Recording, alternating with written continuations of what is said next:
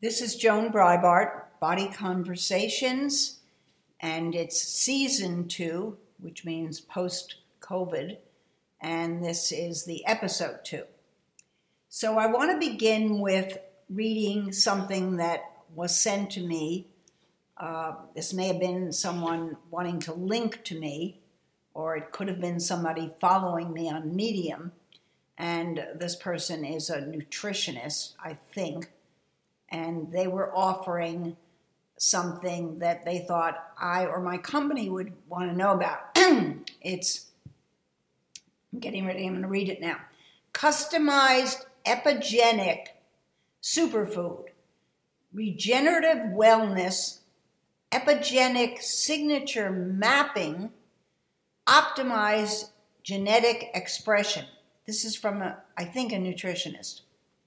So I wish this were the only one I had received. I wish I didn't get everyday people wanting to uh, pitch me on something or connect with me or something else who um, see that we are in the primarily exercise and diet business, and then they go uh, this giant leap. They're projecting that I'm passionate, passionate about health and fitness, which of course I'm not.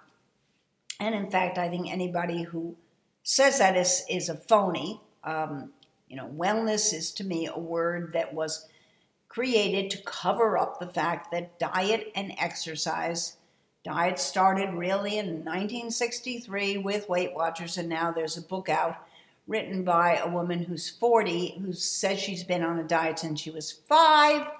Um, she's a journalist. She lives in New York. She obviously has money and she just wrote a book about it's big i think that's the title about weight watchers.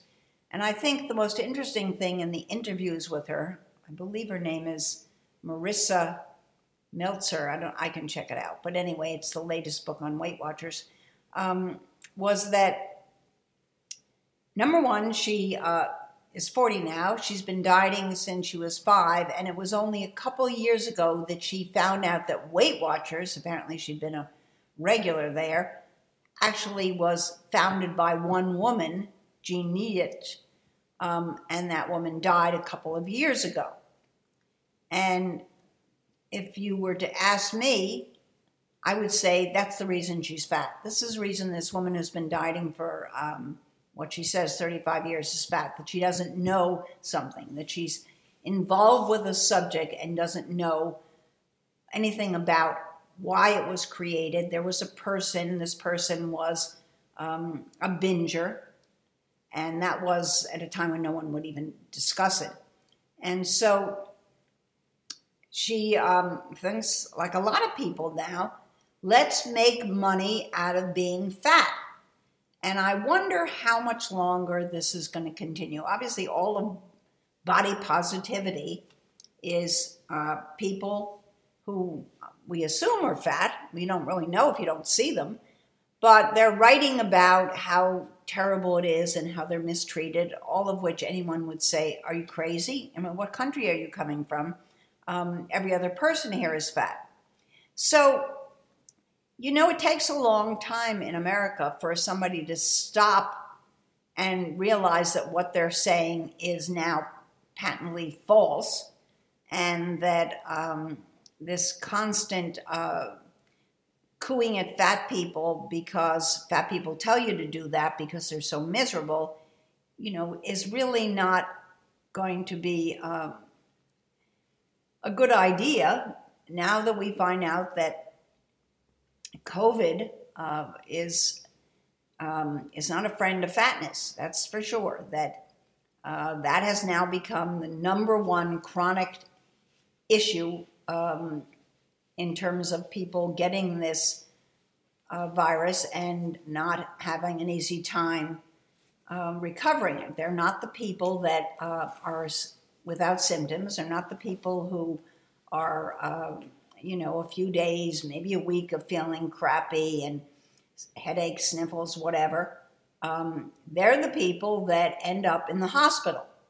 And you might ask, well, what does being fat have to do with not being able to fight this uh, virus. And I don't know if anyone can totally answer it. I mean, obviously, if you're fat, particularly the kind of fat that most people have around their middle, it's it's affecting all your organs. You're you're stressing these organs. We know that it totally messes up your hormonal system.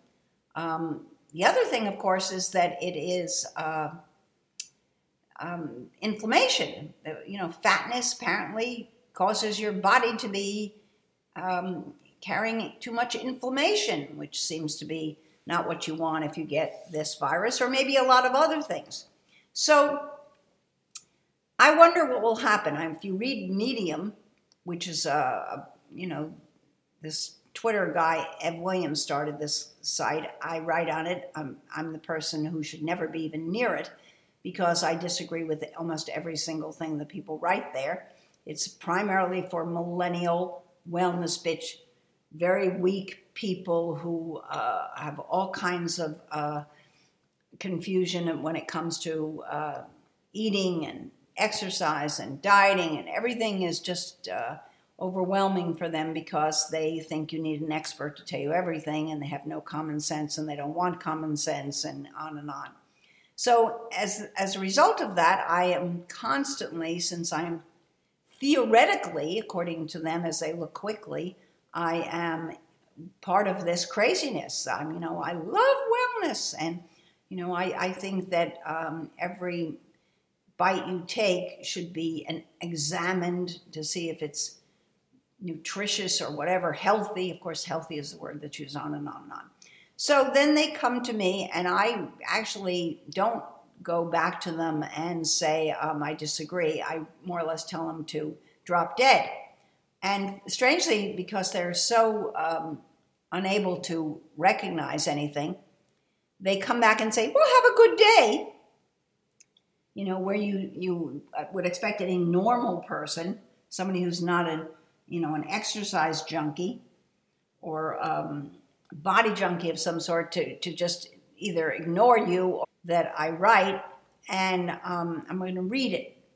It's called The Great COVID Cover Up. Remember two months ago when COVID 19 was only a problem for the vulnerable, also known as the aged? Public service announcements showed an elderly, stooped, frail person protected by a big, strong American man. Only old people like me, I'm 79, were at risk of suffering serious complications. Immediately, nursing homes became our national concern.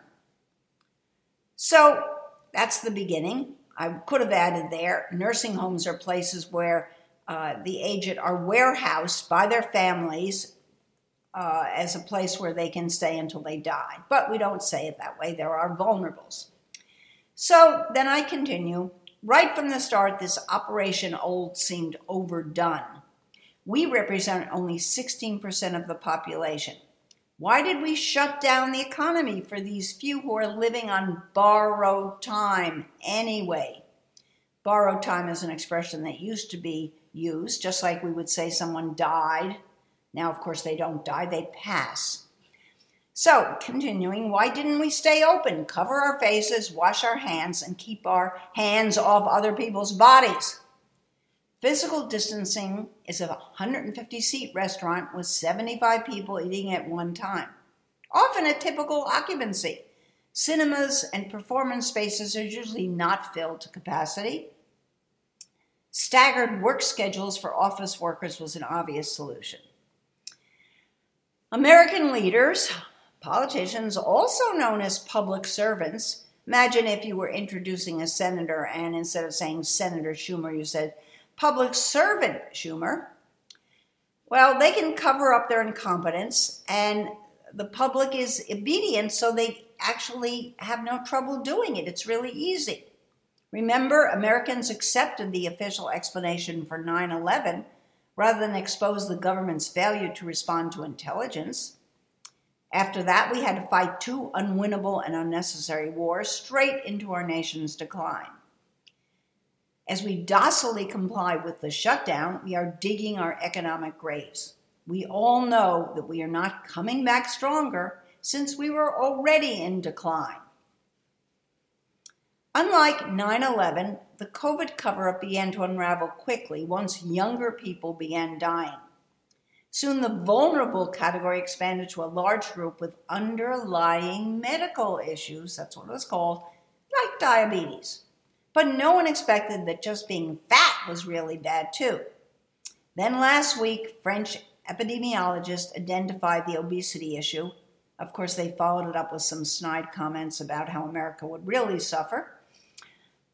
And then this was followed by NYU scientists reporting that the largest US study of COVID 19 finds obesity the single biggest chronic factor in New York City's hospitalizations. Blah, blah, blah, big article. And then the New York Times had to publish a big article. And of course, they hate it because they are all wellness bitches. Every one of them working there, whether they cover politics or they cover sports, and certainly, of course, all their nutrition and health people. And I think, I think it's time for health journalists, also known as wellness bitches, to accept responsibility for our obesity epidemic. They told us for 50 years to eat more healthy to be healthy. Stuff yourselves with good food and safe calories. Forget that you over, your overconsumption enlarges the stomach container, right? Nobody even knows where the stomach is, and it's not below your navel. Then the inevitable binges really re- reward the economy. Maybe the next time someone inhales an entire pizza, why don't you look at the 600 pound life TV show for some visuals? Maybe that person might stop a bit sooner. Will they still guzzle the entire six pack of Bud Light? With all the talk about healthy food, no one likes to explain the truth, which is that a lot of the obesity is just as a result of drinking uh, endless beers, and of course, wine too. We can't really do that with hard liquor because you would be uh, sort of comatose and you couldn't eat.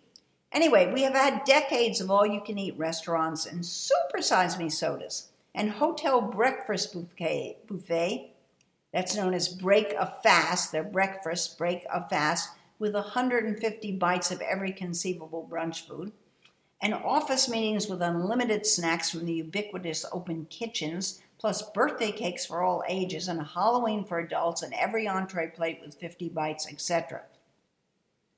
The question is will all of this gluttony come back when we return? Healthy is our favorite word, yet 50% of us are obese and another 20% heading there.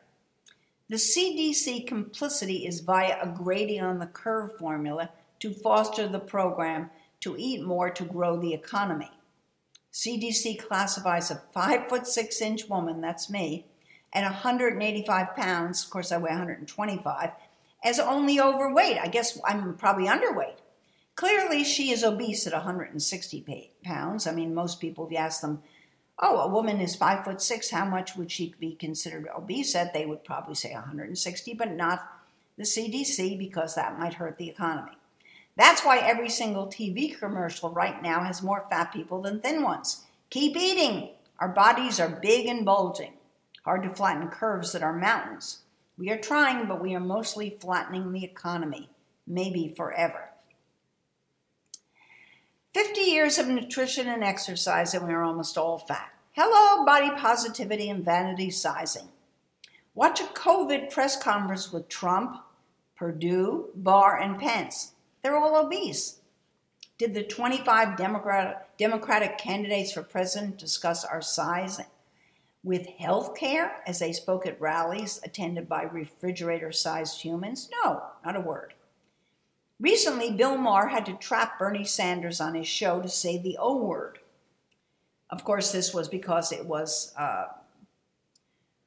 being uh, videoed, and if he had been together, maybe he couldn't even have trapped him. But it's all good. Everyone is good. I'm good is America's favorite ungrammatical expression, besides eat healthy, which is the most favorite, I guess. Are we good, or are we a nation of people with underlying medical conditions? For me, 2004, I decided to move my company away from live Pilates exercise classes and workshops and develop home use body products and e learning to support them. Nine patents and numerous trademarks later, my company, PhysicalMind Institute, 30 years old, has exactly what bodies need during the virus and beyond. I am COVID proof in terms of my business. During this lockdown, um, I've worked, I'm an old vulnerable, and I've worked nonstop to publish 80 Bites The Dancer's Diet and to record this new podcast too. Um, what can I say? Everybody who eats needs 80 Bites The Dancer's Diet. Whether you're fat, whether you're thin, whether you're keto, whether you're vegan, whether, whatever the hell you are, you need to read this so you understand how to eat less because no matter what you've been told by epigenic, whatever it's called, there's going to be uh, less food and the quality might even decrease even more than it already is since most of our food is mediocre. And you're not going to be able to cherry pick exactly what you want. And um, maybe you won't even be able to get your favorite binge food. So we're at a point now where we're, we are shrinking the population minimally. It's what, 44,000? The economy, who knows what that's going to end up being. But nobody's really talking now about shrinking our individual bodies, which is the easiest time to do it. For me, I live in New York, in Chelsea, and in my building is Whole Foods. So I should have no problem, except I do because there's very little food there and it all tastes mediocre. And so I don't have a scale, but I have a tape measure and I saw my pants were getting loose, so I measured and my waist is down an inch. I guess this COVID thing can work for you. Anyway, um, I'd like to have restaurants open where I can get a good meal. I'm not uh, good as far as cooking, I just don't have it in the cooking department, but also I would have to have decent um, ingredients and they don't seem to be available. So that's more or less what I'm thinking now as I look at this situation that I've been personally involved in. I mean, 80 Bites is the successor to Diet Directives, which started in 1987. I think people know it was five pages in color in Self magazine, and nobody was interested in learning how to eat less. They just thought, oh, we can go on to another manipulation. Let's try the cabbage diet. Nobody then, and for all these years, and maybe till right now, understands that playing with your body, changing what you eat, and your diet and everything about consumption is bad for your body, period. The body wants simplicity.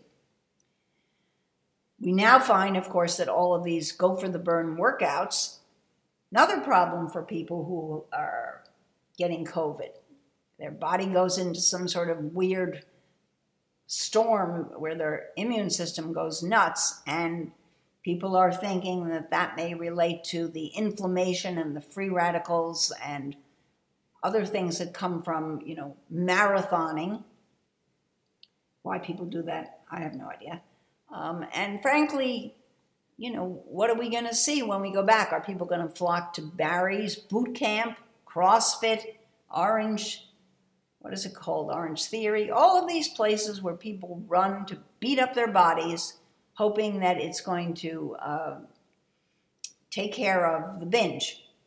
And of course, it doesn't. And then they're left with um, things that will affect them when some new virus comes along, and this is one we have now, and there'll be another one. Who knows when? But we can't expect that we won't have them.